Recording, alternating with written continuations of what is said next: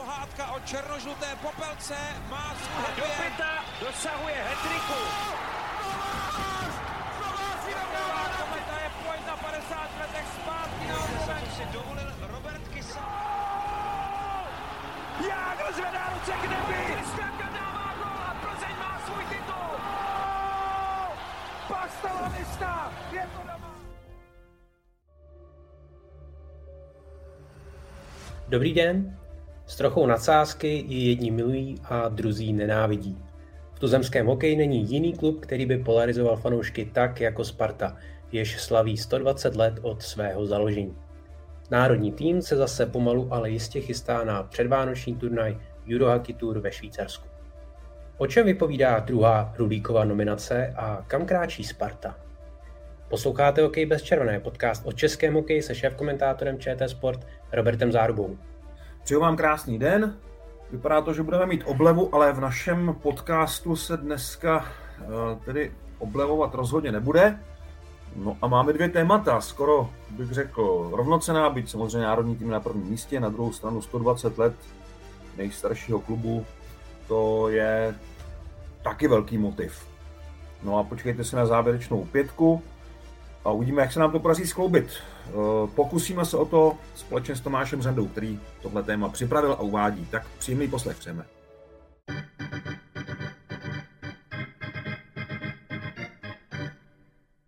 Nejprve se tedy podívejme na hlavní aktualitu, kterou je další reprezentační nominace na švýcarské hokejové hry.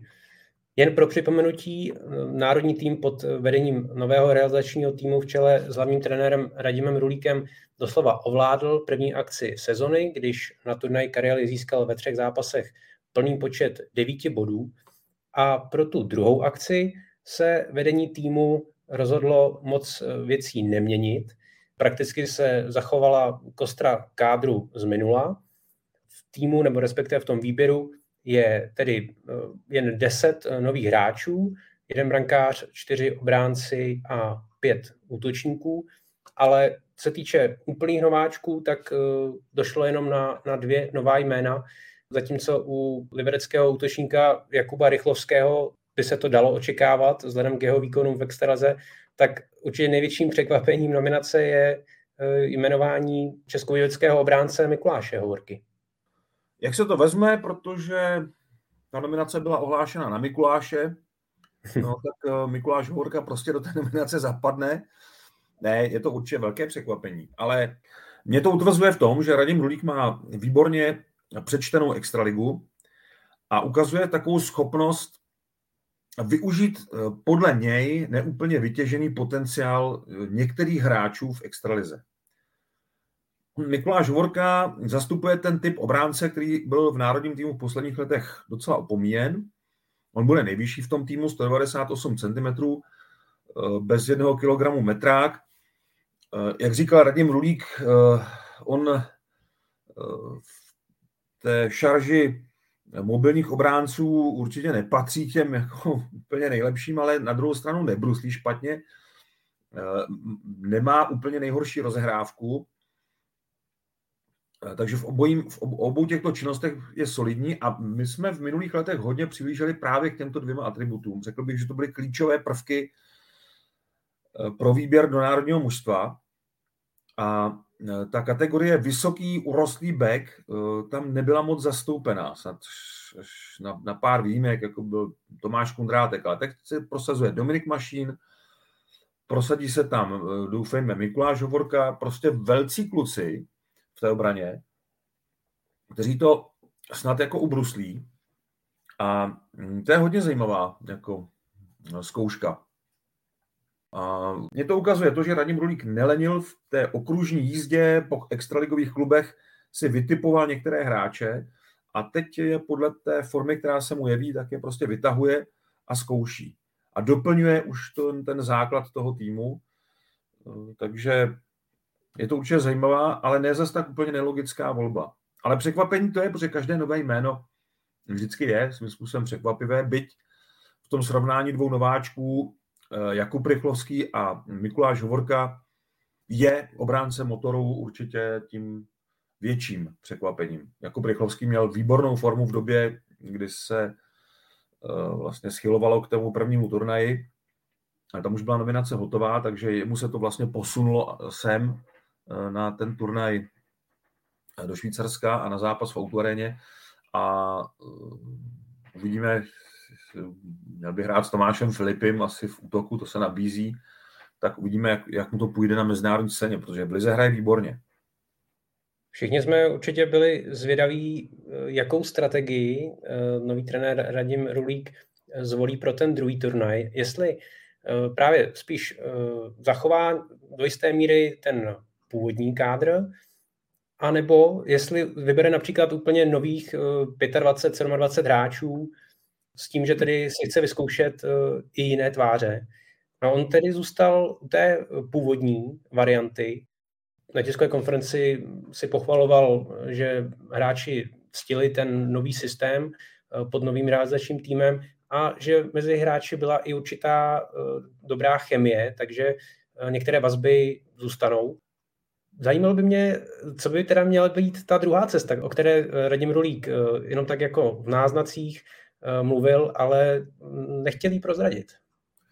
Já myslím, že jste ji vyslovil před chvilkou, že ta druhá cesta, nemám to teda potvrzené, protože Radim Rulík tohle nechtěl sdílet mm, s veřejností, ale ta druhá cesta byl zřejmě úplně jiný výběr, než ten, který uh, uhrál tu Karelu. A to, to byla druhá možnost, protože pokud máte, a nabízí se to jako logické vysvětlení, ale zůstane to jako můj dojem, jako není to fakt. Nicméně pokud máte širší seznam, který čítá přes já nevím, 100 ke dvěma stovkám hráčů, tak to se logicky nabízí takové vysvětlení, že z, těch, z takového ohromného počtu nemáte moc šancí zase jako reprezentační trenér vyzkoušet uh, ty jednotlivé adepty, takže to se nabízí, že to, že to měla být ta druhá cesta, vzít úplně jiný tým, než byl ten úspěšný na, na turnaji Karely. Zároveň by mě zajímalo, a to se tedy nedozvíme minimálně eh, do toho třetího turnaje, eh, jak velkou roli by hráli třeba vysloveně mladíci, mladí hráči, protože dá se předpokládat, a bylo to i naznačováno už eh, prakticky od začátku sezony, že pro mistrovství světa v Praze a Ostravě se počítá s velkým počtem hráčů z NHL a těch místeček pro Evropany nebude zase tolik. Takže uvidíme, jestli třeba dojde právě i na nějakou kombinaci, řekněme, úplně nových hráčů a třeba mladíků. No, to je otázka. Ono, kdyby se ta nominace měla dělat teď, tak si myslím, že by těch míst z NHL uh, eh, moc zaplněno nebylo. Respektive bylo by jich méně než na začátku sezóny. Neboli zatím ta česká stopa v NHL není moc hluboká. David Pastrňák Eh, Filip Hronek jsou úplně někde jinde, ti si eh, vlastně vytvořili svou kategorii mezi ostatními Čechy v NHL a za nimi, řekněme, tak 5, 6, 7 hráčů, ale pak ten zbytek už to zase taková hitparáda není. A podívejme se na brankáře, kterým to jako vůbec momentálně nejde. Na české brankáře, myslím. Takže to je podle mě i důvod, proč eh, se tady zkouší Roman Will eh, na tomhle turnaji a eh, proč vlastně tam není další jako nový brankář, protože ta sázka na nové golmany Ondřej Pavelcovi vyšla, ale teď najednou on, já jsem s ním ještě nemluvil, ale myslím si, že to je reakce právě na to, že teď ten poslední měsíc šl tam vlastně, kdyby teď on měl ukázat na někoho, tak za ten poslední měsíc v NHL eh, by to měl hodně těžké, kdyby měl určit jedničku pro mistrovství světa.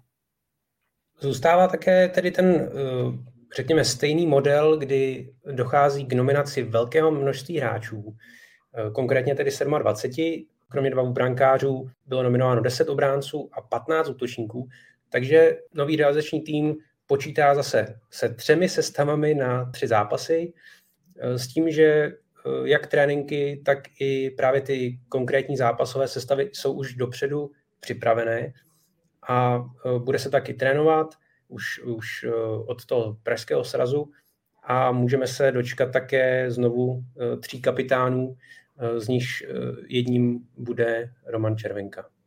Tohle si Radim Rulík připravil po zralé úvaze. Každý trenér chce mít něco jako svého, každý trenér chce přinést do národního mužstva nějakou svoji strategii a Radim Rulík to teda vzal tímhle způsobem, který bych marně jako mohl připodobnit k některému z těch jeho předchůdců. Nikdo to nedělal tu nominaci takhle, nikdo ne, nestavil ten tým tak jako Radim Rulík a samozřejmě celý ten trenérský štáb. A nikdo nepřipravoval ten tým eh, na podle úplně přesného scénáře, s tím, že ve scénáři jsou osoby a obsazení, tak jako Radim Rulík na všechny tři zápasy v tom turnaji. Vždycky se udělala sestava na první turnaj a pak byl nějaký výhled a třeba i dohoda s některými hráči nebo nějaká představa, co by měli, eh, kolik zápasů by třeba měli hrát, ale aby byla celá sestava napsaná od prvního obránce do posledního útočníka na všechna tři utkání a podle toho se trénovalo. A ne, že se trénuje vlastně v sestavě na ten první zápas celou dobu před tím turnajem, tak to je úplná novinka. Stejně tak jako rotace kapitánů. To, to se nikdy takhle nedělalo a nepamatuju si, že by to takhle někdy ani někdo jako náznakem zkusil. A je to určitě zajímavý vynález, protože takhle to nedělá ani nikdo v Evropě. Je to fakt zajímavý vynález, který Radim Rulík úspěšně vyzkoušel na turnaji Karely. Ta, taková ta jistota a takový ten pevný plán pro každého hráče, pro každého z těch 27 hokejistů, eh, přinesl do toho mužstva takovou zvláštní jako jistotu, takovou pohodu. A protože se nic nestalo, nebyly tam žádné zdravotní problémy, tak se jelo přesně podle toho, toho plánu až do konce. A jediné, co se z toho vymyká, jsou brankáři, kde se teda eh, čeká, jak eh, to bude vypadat v těch prvních dvou zápasech. Zase není vyloučeno, že eh, jeden ten brankář odchytá ty první dva a ten druhý odchytá ten třetí třeba, nevím. To, to se jako uvidí, ale spíš bych sázel na to, že tentokrát to bude jedna jedna, že první zápas odchytá v Outu aréně a teď si netroufám jako odhadnout, jestli to bude Dominik Pavlát nebo Roman Vil, protože Ondřej Pavlec tomhle umí překvapit. A v sobotu pak bude chytat ten druhý. A v neděli se uvidí. Takže podle toho, co říkal Radim Mulík na tiskovce, by to mohlo být takhle, ale uh, za týden, uh, až se tým sejde tak, a zatrénuje se, tak to může být zase všechno jinak.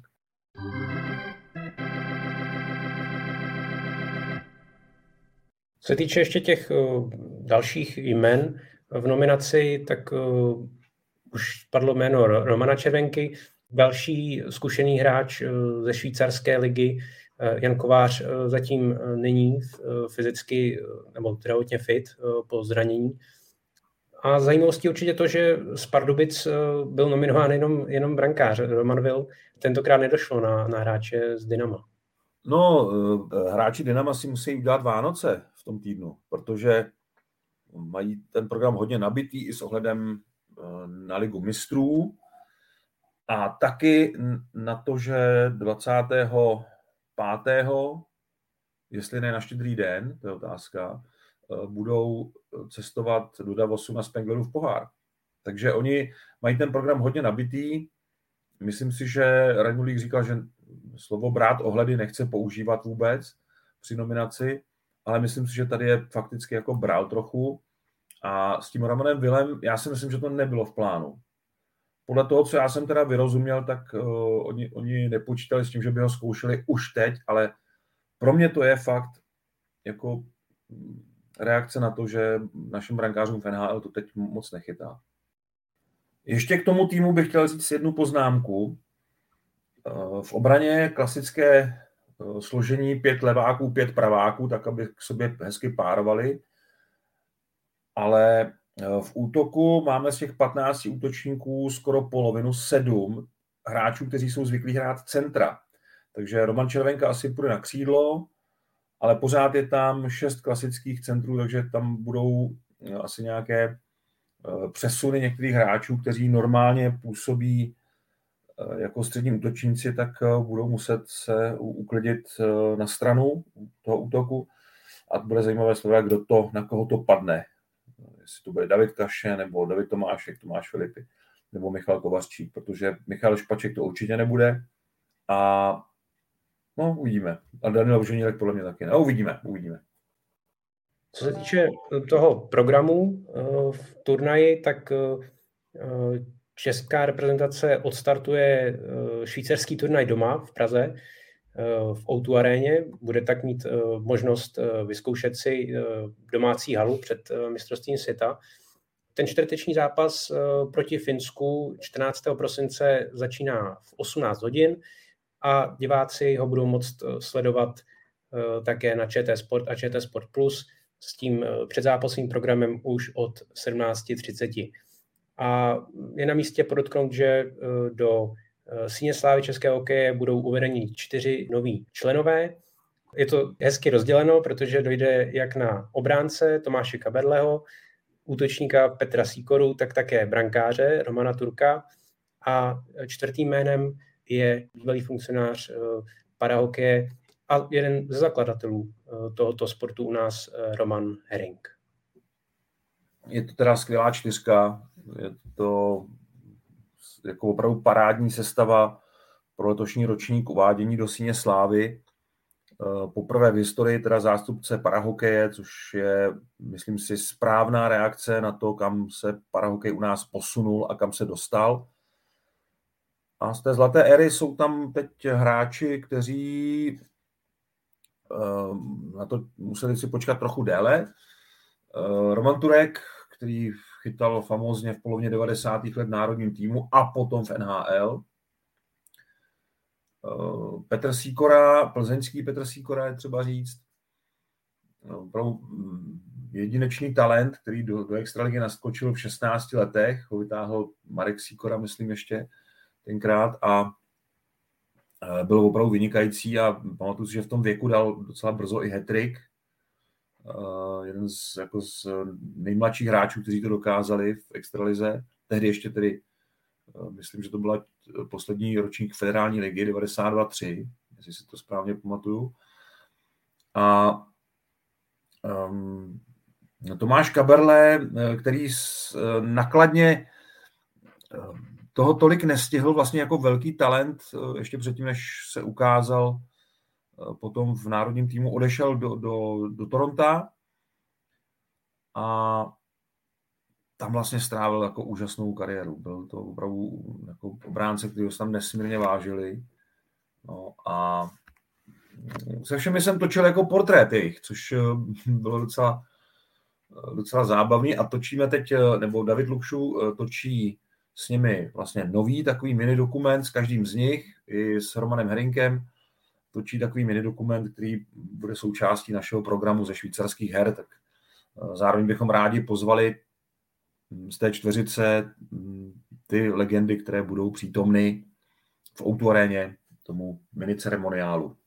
Protože teďka v Slávy vlastně fyzicky neexistuje, tak budou uvedeni v Outu aréně před začátkem utkání a diváci je budou moci pozdravit Eh, před začátkem, eh, jako už na ledě teda, a rozhovory s nimi plánujeme do přestávek. A já ještě připomenu zbylý program turnaje už tedy těch zápasů v Curychu. V sobotu se česká reprezentace střetne právě s domácím výběrem od 17.40 na ČT Sport a ČT Sport Plus. A v neděli potom můžete sledovat duel proti Švédsku o 12.50 na ČT2 a také ČT Sport Plus.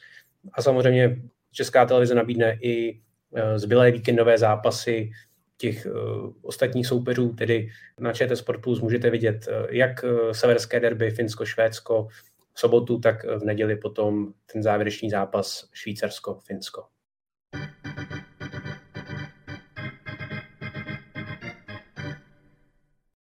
V druhé části eh, dnešního podcastu se budeme věnovat jubileu Sparty. Vznik Sparty se datuje k 6. prosinci 1903 a mezi tamní hokejové pionýry patřili například Karel Káďa Pešek nebo Karel Koželuch. Spartané, kteří hráli s dalšími pražskými kluby na legendárním Štvanickém stadionu, nechyběli u zrodu celostátní ligy a 3. ledna 1937 se hráli s Vítkovicemi vůbec první utkání nové soutěže, které skončilo remízou 1-1. Já si vybavuju, že i v minulosti, vlastně v nedávné minulosti byly dohady, které to utkání bylo tedy to první, protože v Českých Budějovicích se ten den hrálo taky.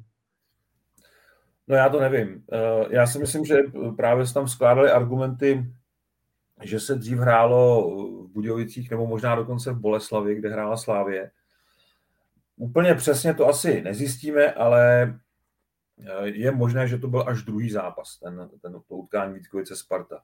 Nicméně tím, jak eh, to jsou oba dva dlouholetí účastníci té nejvyšší soutěže, tak se to asi nějak malinko posunulo ten půl z toho prvenství k ním. No, tak eh, každopádně hráli spolu hned první den ligové historie v roce 1937. Tak to bude asi muset stačit. No. Sparta si eh, na cestě ke své slávě musela projít eh, častými změnami názvů klubu, které byly v tom poválečném období poplatné minulému režimu. Zažila si také sestup, ovšem jenom na rok, na jednu sezónu v roce 1950. A nedlouho poté eh, přišly první dva tituly, a to konkrétně tedy v roce 1953 a 1954, kdy Spartu táhli legendy hráči jako Vladimír Zábrodský, Karel Gut nebo František Tikal.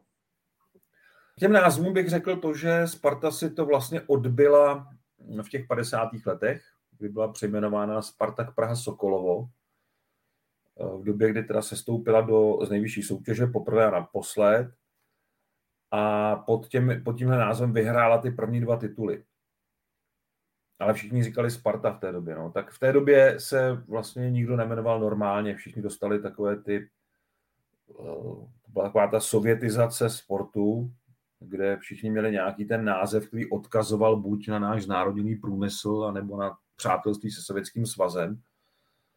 Na druhou stranu se Sparta vyhla velmi šťastně změnám názvu po revoluci, kdy naopak zase ty kluby, i hlavně ty nové, si dávali všelijaké divoké názvy. Úplně typickým příkladem toho je mistrovský Setín, který vlastně ty tituly vyhrál pod názvy Dadák Setín a Petra Setín a uh, nevím, prostě každý, každý rok pomalu to měli jinak.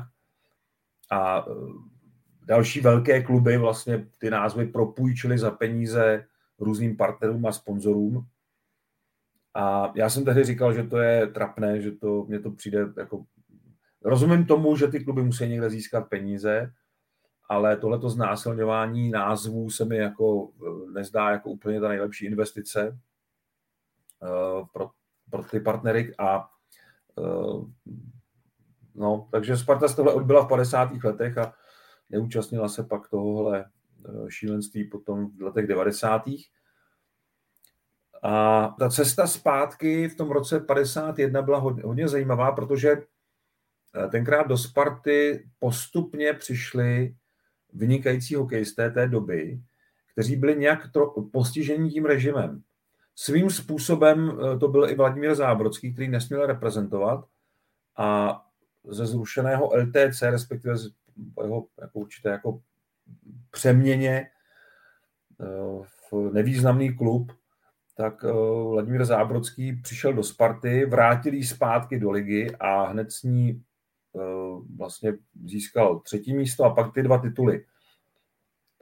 To byl velký moment v historii klubu a zajímavé je v té historii ještě to, že Sparta jako jeden z mála těch opravdu tradičních účastníků, kteří byli úspěšní, tak Sparta byla úspěšná a ty tituly získávala v takových jako dvouletkách, nebo v takových krátkých cyklech, ale vždycky na nejvýš dva v řadě. Jo? Ne jako kometa, která úplně ovládla eh, ta 50. druhou polovinu 50. let a 60. léta. Ne Jihlava, která taky to měla v trsech ty, ty, ty tituly, eh, nebo Kladno, které mělo skvělou tu druhou polovinu 70. let. Setín, který měl tu svou pětiletku. Takže Sparta to měla jako, jako roztažené do celé té historie Ale tím je to právě zajímavé, že eh, vyhrála jak v těch 50. letech, tak vlastně i po přelomu tisíciletí, což vlastně eh, neplatí pro žádný z těch ostatních velmi tradičních klubů. Ty to mají buď tehdy, nebo teď. Ale pro Sparta je v tomhle tom jako opravdu výjimečná. Že má vlastně tu historii úspěchů rozprostřenou do obrovského eh, časového oblouku. Velký moment eh, v historii klubu přišel už v těch 60. letech, eh, kdy se Spartané stěhovali v roce 1962 ze Štvanice do té nové sportovní haly. To musela být velká sláva.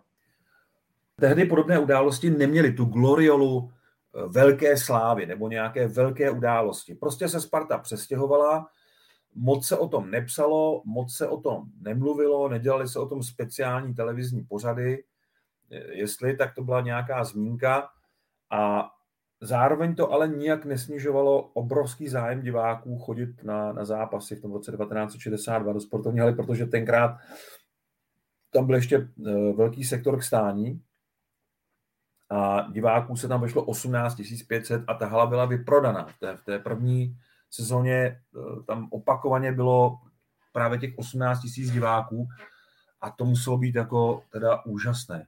To muselo být jako neuvěřitelné a tím ta hala vlastně byla od začátku hodně hokejová, i když z hlediska architektury tribun je to jedna z nejhorších hokejových staveb na světě. Ty tribuny jsou tam strašně roztažené, což ten dojem toho hokejového kotle snižuje a daleko víc tomu sedí přirovnání, které používal eh, Pavel Vol, jeden z legendárních trenérů Sparty, že to vypadalo spíš jako národní divadlo. Že to, je, to hlediště je opravdu hodně mělké. Taky ta vzdálenost, já to vím jako z té naší komentátorské pozice tam, že ta vzdálenost od ledu je nejdelší vůbec, uh, suverénně, co jsem kdy kde jako komentoval. Takže my vlastně i tu exibici budeme komentovat z, z lože vlastně za trestnou lavicí, která je daleko blíž k ledu, protože tam té jako vzdálenosti, tam se to strašně špatně jako vždycky komentovalo. No. Takže um, tím ta hala byla trošku jako handicapovaná, respektive byl to takový handicap z hlediska té atmosféry, ale i tak, i tak to prostě bylo neuvěřitelné místo eh, se svou magií, Eh, která vznikla právě z těch velkých zápasů. Jo. V té sportovní hale, kromě Sparty se tam hrálo vlastně i mistrovství světa v roce 72, 78, 85 a 92, čili čtyřikrát. A z toho vlastně jsme tam získali vždycky medaily, dvě zlaté, jednu stříbrnou, jednu bronzovou. A to té zlaté v roce 78 bylo daleko, tak to byla další věc. Pak se tam hrálo taky utkání Eh, Československo-Kanada v roce 72, první střed jako s kanadskými profesionály. Eh, v roce 89 se tam hrálo utkání Československo Calgary Flames, tedy zápas národního týmu proti vítězi Stanleyova poháru, který přijel s Jiřím Hrdinou a Sergejem Makarovem. A byl to debit eh, Jaromíra Jágra v tom útoku juniorském Jágr Reichl Holík, debit v národním týmu.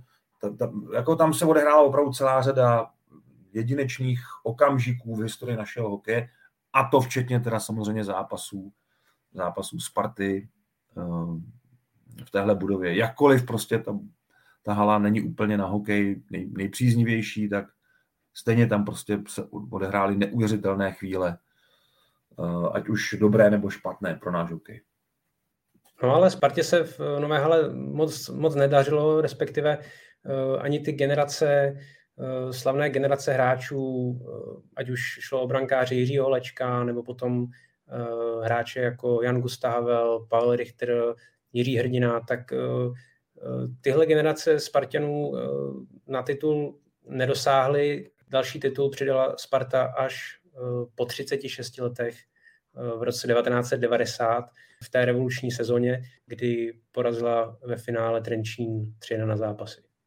Tohle je hodně eh, zajímavý pohled na spartianské dějiny, které opravdu jsou hodně dlouho spojeny s čekáním na úspěch. A nepomohly tomu žádné příchody, žádné posily.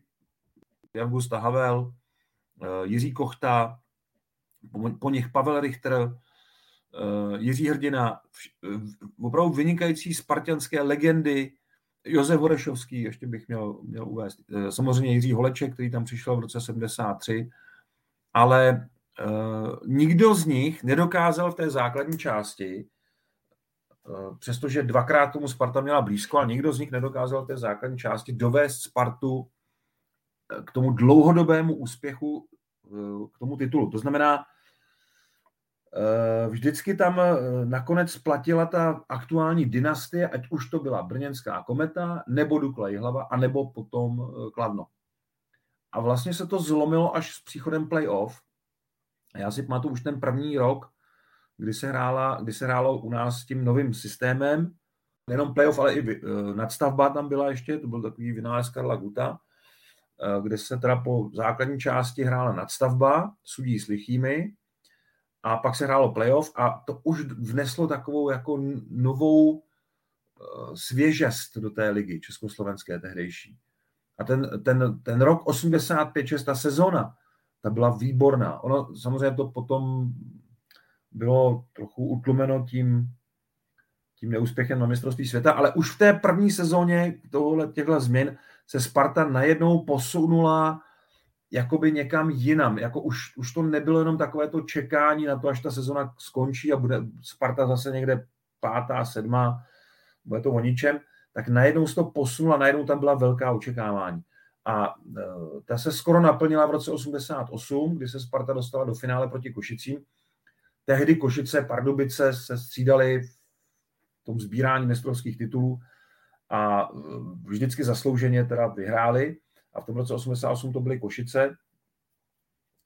A Sparta se dočkala až teda v roce, kdy se to až tak moc nečekalo, protože to už v týmu nebyl Jiří Hrdina, Nebyl tam Tomáš Jelínek, ale byl tam Petr Bříza. A to bylo v roce 1990, kde v playoff Sparta nabrala vlastně nejlepší možnou formu z těch ostatních týmů a e, prošla teda přes Kladno do finále a v tom finále si poradila s Trenčínem. To si myslím, že byl takový e, ukazatel toho, že Sparta bude daleko úspěšnější v playoff, než bývala v minulosti v té klasické lize čtyřikrát, každý s každým, dvakrát doma, dvakrát venku, že tohle prostě nebylo, nebyl systém pro Spartu, ale playoff eh, je úplně přesně ta soutěž, které Sparta se cítila tehdy eh, výborně. O, nebo od té koncovky 80. let se cítila v playoff výborně, i když ne vždycky dopadla dobře, tak jí tenhle ten systém vyhoval víc než jiným týmům z nějakého důvodu. A taky Sparta vyhrála šest z těch osmi titulů, vyhrála v playoff. To je jako úžasná bilance.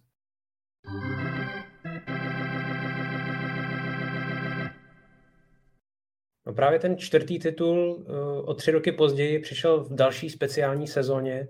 To byla ta poslední federální 1992-93 a tentokrát eh, Sparta došla až eh, k titulu po té, co ve finále udolala Vítkovice 3-1 na zápasy. To byla sezóna, v které v semifinále vedli Eh, týmy vynikající trenéři. Litvíno vedl Ivan Hlinka s Josefem Beránkem, Spartu vedl Pavel Vol a Vítkovece vedl Vladimír Vujtek. A Trenčín vedl Julius Schupler v té době, jestli si to dobře vybavuju. Takže čtyři, v semifinále se potkali čtyři velcí vojevůdci a skvělí trenéři. A Sparta z toho vyšla eh, vítězně protože to byl takový vrchol Pavla Vola. Bohužel potom on se potom nepohodl s tím tehdejším vedením Sparty, zahořknul a vlastně nejenom Sparta, ale i český hokej ho, ho ztratili z, z radaru a dneska vlastně se úplně straní tady těch eh, jako vzpomínek, což je velká škoda, protože Pavel Vol je stále nedoceněnou osobností v té eh, moderní historii československého a českého hokeje. Nicméně to playoff 93 bylo hodně zajímavé i tím, že se v tomhletom jaru neprosadili tolik brankáři jako jindy. To rozhodně nebylo playoff brankářů. Vítkovice měli problémy s, s golmany, eh, Spartě chytal Ivo Čapek, eh, to byl solidní brankář, ale typově opravdu spíš dvojka, ale tehdy prostě to stačilo, že dokázal té Spartě pomoct ten titul poslední federální vyhrát. ale Sparta vyhrávala daleko víc teda útokem a tím, že měla eh, Petra Hrbka, eh, měla Jiřího Zelenku, měla Luboše Pázlera, měla vynikající kreativní útočníky, eh, kteří v těch rozhodujících zápasech to uhráli. A to především teda v Ostravě, si myslím, v tom finále, protože tam Sparta vyhrála oba ty zápasy.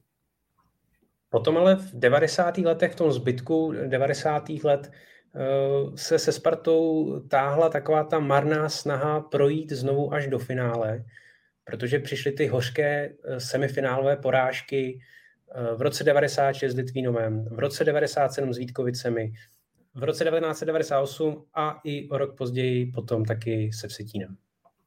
Sparta se se Vsetínem utkala eh, zrovna v době zlatého hetriku čtyřikrát v řadě v playoff a jenom jednu tu sérii vyhrála. V finále v roce 2000 3-0 na zápasy, čímž přerušila ten zlatý tok úspěchů na Valašsko a byla to takový, taky jediná eh, sezóna, nebo jediné playoff, v kterém mistr nestratil ani jeden zápas, protože Sparta vyhrála tehdy nad Pardubicemi ve čtvrtfinále 3-0 na zápasy, v semifinále nad Litvínovem 3-0 na zápasy a ve finále nad Setínem 3-0 na zápasy.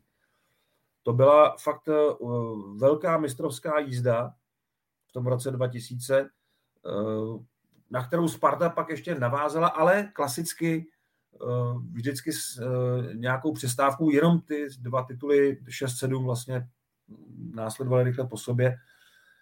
Nicméně tam bylo vždycky jako velké očekávání v letech, kdy Sparta hodně posílila. Typický příklad byl rok 96, kdy přišel norský brankář Rob Šistat a nezvládl vůbec semifinále s Litvínovem, nebo semifinále 97, kdy Vítkovice byly takové jako skvěle připravené, vyhráli to semifinále 3 na zápasy a úplně nejhorší podle mě bylo semifinále s Pardubicemi 94, to bylo taky 3-0, vyrovnané zápasy, vynikající Radovan Beagle proti Spartě a myslím si jedno nebo dvě, dvě vítězství na nájezdy tenkrát.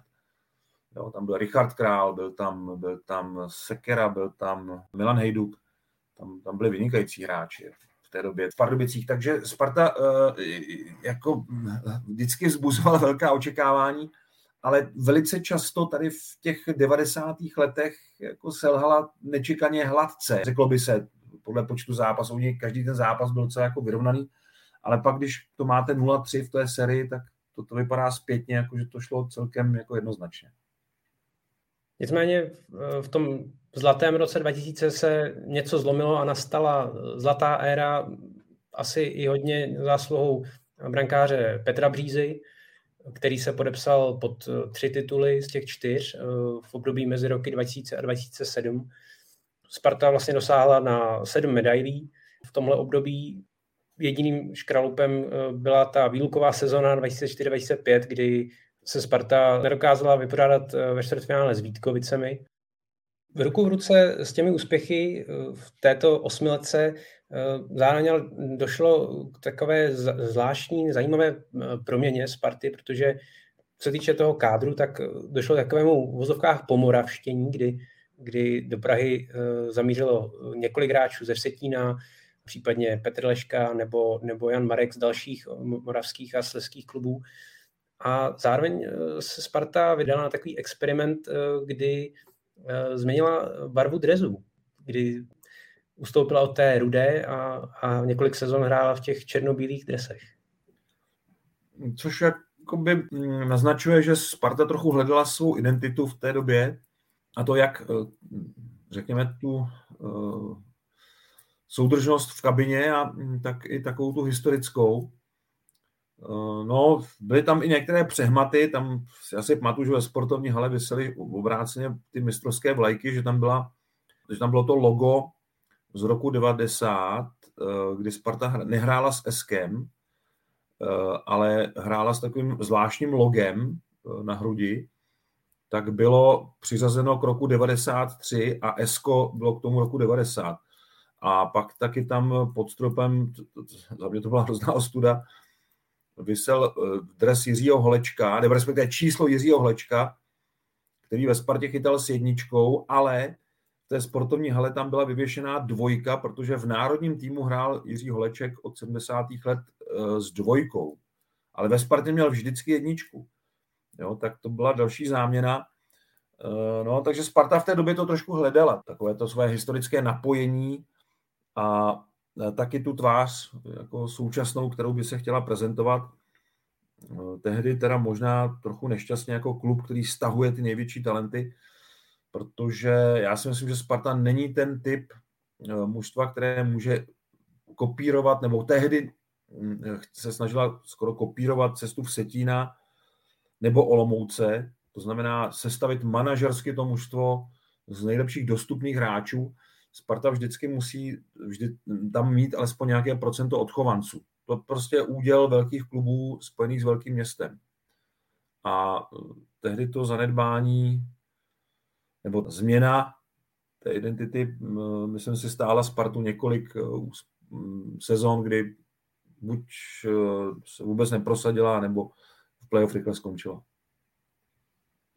Právě to mi trochu nahrává k tomu, eh, jaké byly ty hlavní aspekty té zlaté éry, protože mně přijde, že v součástí toho vítězného týmu Sparty byla nějaká garnitura mladších hráčů, kteří dokázali navázat eh, jak na výkony, tak asi na působení v kabině na, na tu starší generaci. Takže je to ta esence toho úspěchu Sparty. Každý ten mistrovský tým byl trochu jiný, s jedinou výjimkou, a to jsou ty poslední dva, možná tři tituly od roku 2002, ale třeba týmy 90 a 93 byly docela, docela dost rozdílné. Už jenom tím, že v roce 90 chytal Petr Bříza, který pak teda ne, nebyl v brance Sparty, a vrátil se a v roce 2000 vychytal další titul a pak ještě tři, to znamená on, eh, pardon, dva, on ten třetí už byl jako manažer, takže uh, čtyři tituly. A to ještě v tom roce 94 se málem stalo, že Petr Bříza chytal za Vítkovice proti Spartě, protože on tehdy chytal ve Finsku. A tehdy bylo možné vlastně si z vyřazených týmů evropských soutěží vzít jakéhokoliv hráče a zařadit ho okamžitě na zápas do playoff, taky to hodně kluby dělali a František Černý v tomhle byl velmi obratný. On se s Petrem Zízou dohodl, že jo, že si ho prostě vezme v tom roce 94 a uh, on se pak, Petr z toho musel jako vymlouvat, protože zjistil, že Vítkovice budou hrát se Spartu, nebo že tam hrozí, že budou hrát se Spartu a to nechtěl dopustit. Takže pak tu sérii sledoval vlastně ze střídačky Sparty teda ne s Vítkovicema, ale s Pardubicema, sledoval ze střídačky Sparty. Ale tohle byla jako opravdu pikantní situace. Ale jinak, eh, řekněme, takovým pojítkem, jestli hráme něco, jako, co opravdu propojuje různé tituly, tak si myslím, že to je Petr Bříza. Protože eh, on chytal v tom roce 90, 2000, 2002 a 2006. Čili to je rozpětí 16 let, mezi tím byl v Německu, ve Finsku, Eh, chytal v národním týmu, pak už teda se soustředil jenom na extraligu, ale eh, on eh, si myslím, že byl tím hráčem, který propojil různé generace, různé éry a ty čtyři tituly jdou hodně, hodně za ním. A je škoda, že se se současnou Spartou, s jejím vedením nepohodl, nebo spíš to vedení se nepohodlo s ním, Eh, takže na těch oslavách eh, on má teda nějakou jinou činnost, ale prostě tam, tam to prostě tam to neladí, no, bohužel. Což je škoda, protože to je podle mě přesně ten typ hráče, kterému by uh, měla patřit velká pozornost při oslavách 120 let Sparty.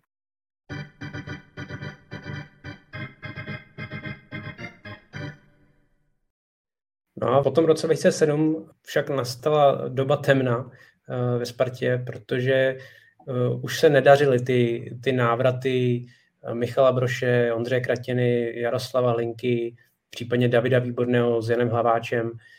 Epizodní roli se hrál ve Spartě i například Martin Ručinský. Sparta neustále hledala nějakou zase vítěznou sestavu, ale tu už objevit nedokázala. Zároveň se protáčeli trenéři, prakticky jen Josef Jandač vytrval delší období Eh, tři sezóny v, v řadě. Jinak eh, Sparta v těch posledních 15 letech zkouší všelico, ale, ale nic se nedaří. Nevyšel ani experiment eh, s německým trenérem Uvem Krupem například. No, co k tomu říct? No, mně připadá, že někdy je tam málo Spartanů a to myslím jako úplně vážně. Protože, jak jsem říkal, no, já si myslím, že Sparta není ten typ, který to může složit takzvaně evropsky, ten tým.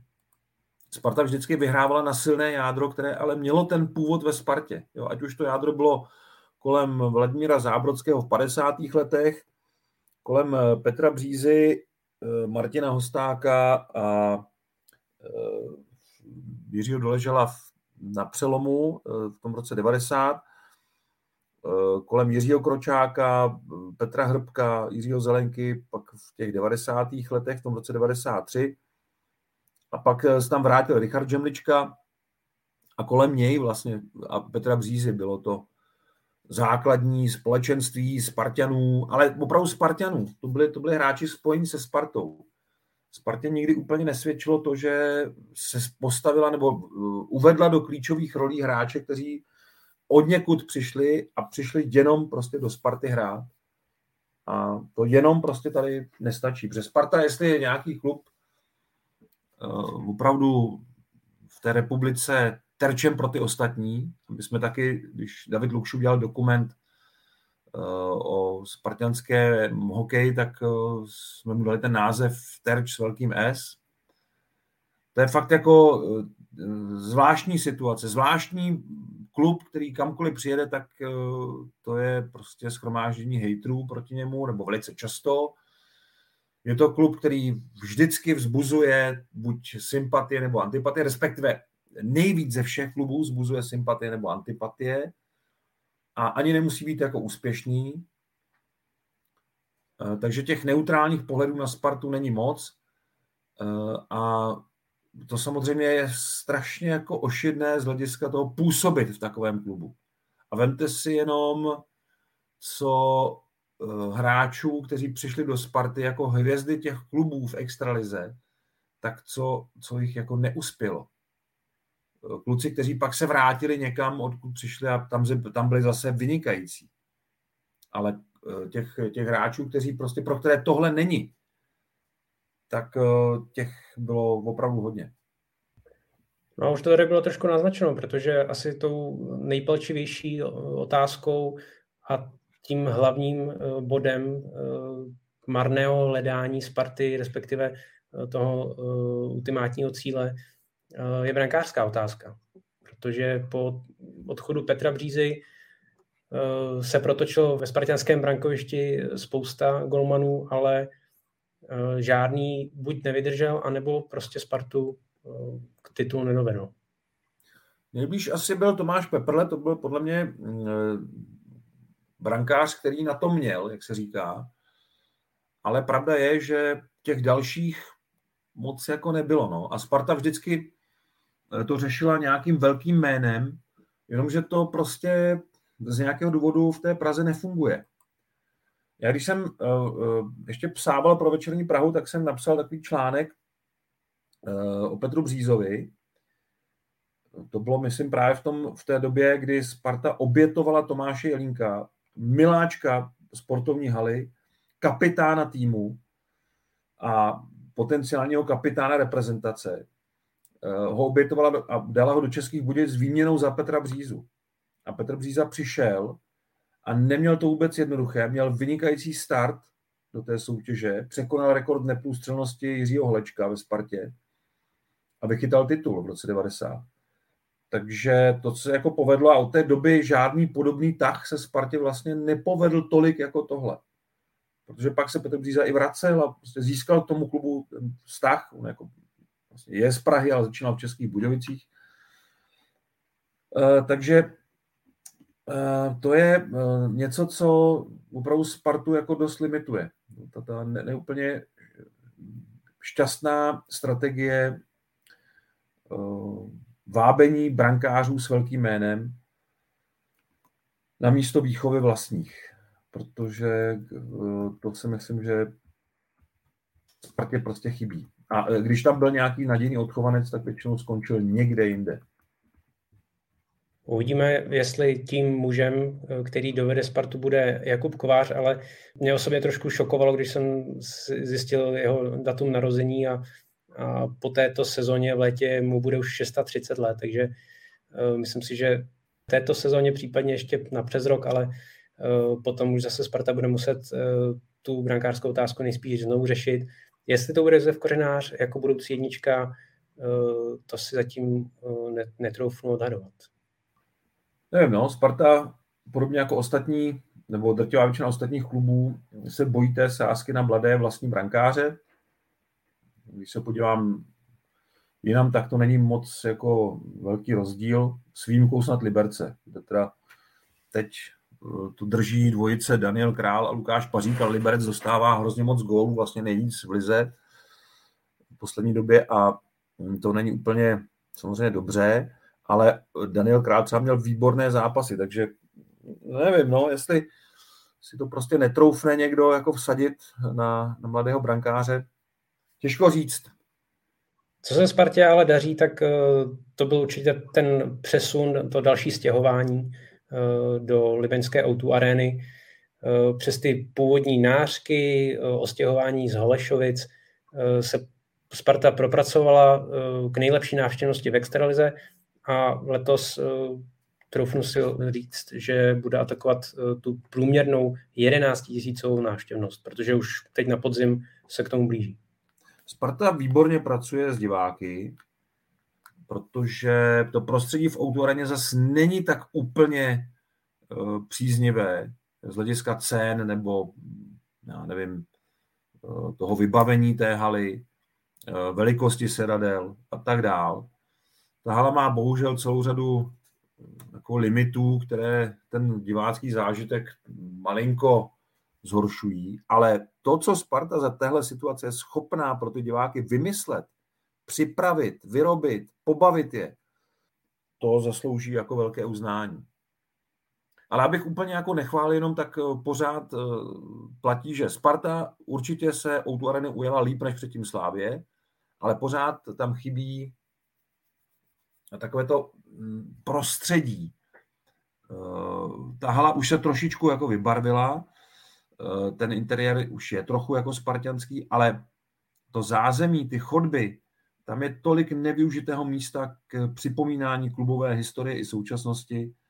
To prostě, když se člověk projde po jakékoliv hale ve Finsku nebo ve Švédsku, tak to je úplně, to jsou jiné ligy, abych tak řekl. A to je škoda. On to samozřejmě něco stojí, to vybavení, Ono se samozřejmě uh, uplatňuje v klubovém patře, ale tam se drtivá většina fanoušků nikdy nedostane. A je to škoda. Sparta by však určitě uh, k té vysoké návštěvnosti potřebovala i nějaký úspěch a uh, aktuálně v těch posledních letech v extralize naráží i na tu zvýšenou konkurenci, protože to podle mě dřív až tolik nebylo, ještě třeba před těmi 10-15 lety. Nyní skutečně vidíme v extralize několik jak eh, ekonomicky, tak i hráčsky velmi silných klubů, ať už je to Třinec, eh, ať už to jsou Pardubice. A v tom druhém sledu jsou potom i ti další eh, ambiciózní týmy, Hradec, Kometa samozřejmě, případně Liberec. Ještě loni bychom řekli Vítkovice. No, na tomu nemám co dodat, je to tak, no. Ale to je, hokejová současnost. Eh, Sparta se snaží tu svou eh, politiku stavby týmu dělat uvážlivě, ale samozřejmě, když na to přijde, tak nešetří. Je fajn, že se snaží tam zapracovat vlastní hráče, že tam jsou bratři Vitouchové, že tam je Konečný, že tam je Hauser, se začíná prosazovat, Ondřej Mikliš a tak dál, hráči, které prostě měla v mládeži nějak pod kontrolou. To je fajn. To si myslím, že je, že je správný postup. Problém samozřejmě je, že tihle hráči jako taky mají nějaké ambice jít ven někam a že to pro ně není konečná stanice, ale, ale tu Spartu tam mají někde v, jako v, v hlavě, v srdci a to je důležité, protože se pak někdy budou vracet a budou se vracet do Sparty. Nicméně ta konkurence samozřejmě je pro Spartu správná, je, je užitečná, ale zároveň je to překážka na cestě k velkým úspěchům. To jako pravda je. A je to tak správně.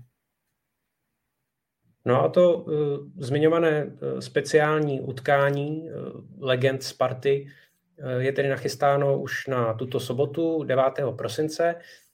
kdo nebude mít možnost a nebo nebude chtít se zúčastnit přímo v Olešovické sportovní hale, tak se může na tento speciální zápas podívat v české televizi od 17.40 na ČT Sport a ČT Sport Plus a můžete se těšit na jména jako Leo Gudas, František Ptáček, Jiří Hrdina, ať už tedy na té spartianské straně, nebo v tom výběru hvězd Ondřej Pavlec, Miloš Holáň, Jaromír Jágr. Jaromír Jágr je největší tahák té exibice, to je jasné, protože to bude jeho první představení na ledě v téhle sezóně. To za prvé. A za druhé, eh, co se týče té spartianské strany, tak tam já jsem nejvíc vědav na útok, který bohužel nemohl v té československé lize naplnit svůj potenciál bez zbytku a to je formace Volek Hrdina doležal. Takže bude tam celá řada dalších atrakcí a určitě se vyplatí zajít buď do sportovní haly, anebo se podívat na přenos, kde budeme zároveň divákům servírovat řadu rozhovorů a řadu obrazových vzpomínek eh, na historii Sparty i hráčů, kteří nastoupí proti Spartě.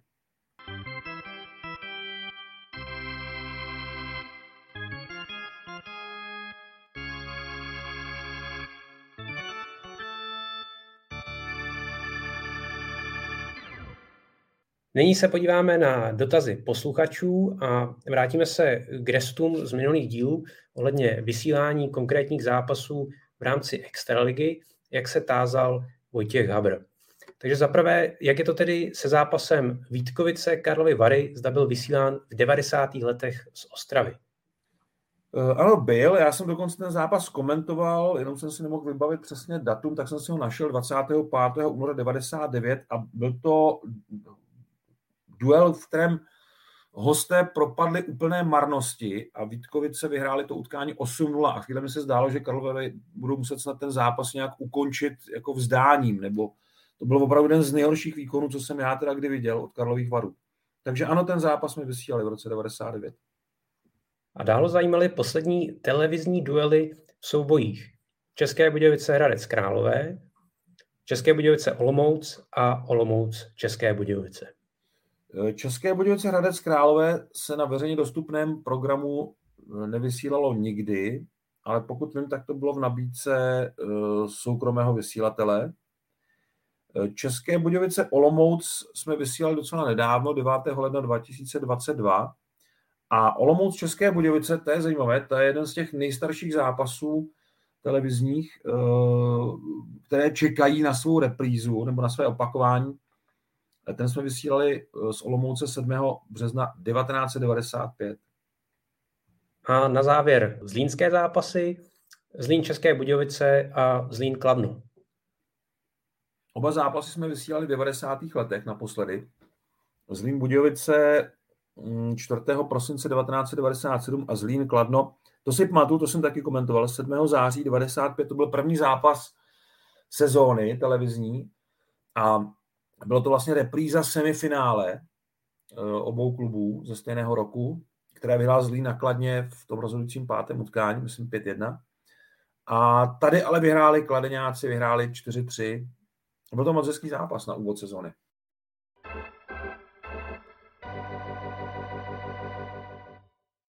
V závěrečné rubrice vybíráme top 5 nejlepších momentů historie Sparty. Číslo pět eh, je asi největší aféra, kterou kdy Sparta prožila. A byl to ten slavný střed dvou rivalů, dvou jardů, Holíka a Šímy na Horáckém zimním stadionu v televizním utkání v polovině 70. let, kde Jaroslav Šíma reagoval na předchozí zákrok Jaroslava Holíka tím, že vzal hokejku a ze zhora s rozmachem praštil Jaroslava Holíka do helmy to bylo tehdy něco naprosto nevýdaného. Navíc to bylo v televizním utkání, takže to jako řešilo mnoho různých sportovních i stranických orgánů tehdy. Kdybychom to měli připodobnit k něčemu, co by se muselo stát dneska, tak dneska by se museli porvat obě střídačky, trenéři i maséři. Fakt aféra jako hrom a e, dlouho vlastně potom e, pěstovaná rivalita nebo nepřátelství mezi Spartou a Jihlavou a ještě víc mezi Jaroslavem Šimou a Jaroslavem Holíkem, které skončilo při exibici k 50 nám eh, Gusty Havla v roce 1992, kde si oba podali ruce a snad si i vyměnili dres, myslím. No. Bylo to docela hezký, zakončení toho jejich vztahu, který možná mimo let nebyl zdaleka tak dramatický jako na ledě. Číslo čtyři byl příchod Vladimíra Zábrodského do klubu, který šel Spartu z LTC zvednout zpátky do ligy pod při tom jediném sestupu a dovedl jako hrající trenér Spartu ke dvěma titulům prvním a zároveň v tomhle klubu zvýšil svůj počet titulů krále střelců, vyhrál ve Spartu třikrát, byl nejlepším střelcem ligy a celkem tedy byl šestkrát králem střelců, což je rekord, který se bude těžko překonávat. A byla to vlastně první velká éra Sparty úspěšná. Číslo tři je stěhování do sportovní haly, o kterém jsme mluvili v roce 1962, které z řadového klubu ligy udělalo opravdu klub z hlavního města, protože Sparta hrála od té doby vždycky v té největší hale s krátkou přestávkou, kdy v Nové Outuareně působila Slávia, až se to teda změnilo a doma je teďka v Outuareně Sparta, takže vždycky byla v té největší hale v republice a to vzniklo právě tím stěhováním ve 62. roce. O pět let později, a to je číslo dvě, přišel k týmu Luděk Bukač, eh, který ze Sparty udělal opravdu toho honícího psa favoritů ligy. A změnil úplně všechno, co se ve Spartě změnit dalo, především ale trénink, strategii, taktiku zápasovou a uh, on, on sám se vypracoval jako trenér, on vlastně převzal Spartu, to bylo neuvěřitelné, ve 32 letech jako hlavní kouč a navedl Spartu vlastně na tu trajektorii těch jako pozdějších úspěchů, v které pak pokračoval Pavel Vol, Josef Horešovský a další spartianští trenéři. Takže Luděk Bukač v roce 67, kdy přišel ke, on byl jako Spartan, ale vlastně přišel jako do té pozice, přešel do té pozice kouče. No a číslo jedna je titul v roce 1990, jak už bylo řečeno, titul po 630 letech čekání titul vlastně v, ve svobodném Československu s zaplněnou sportovní halou a to, myslím, nejenom v hledišti, ale po zápase i na ledě. Ten slavný záběr, kde pomalu ani nebylo možné eh, převzít pohár, ale nakonec to Jan Reindl, tehdejší spartianský kapitán, nějak zvládl. Každopádně to byl asi z těch všech titulů Sparty ten nej, nej, protože se na něj čekalo nejdéle. Z dalšího dílu podcastu OK bez červené je to všechno. Připomínám, že naše podcasty najdete na webu čtsport.cz, ve všech podcastových aplikacích nebo na YouTube. Mějte se fajn, těšte se na Vánoce, ale také na vánoční program v České televizi.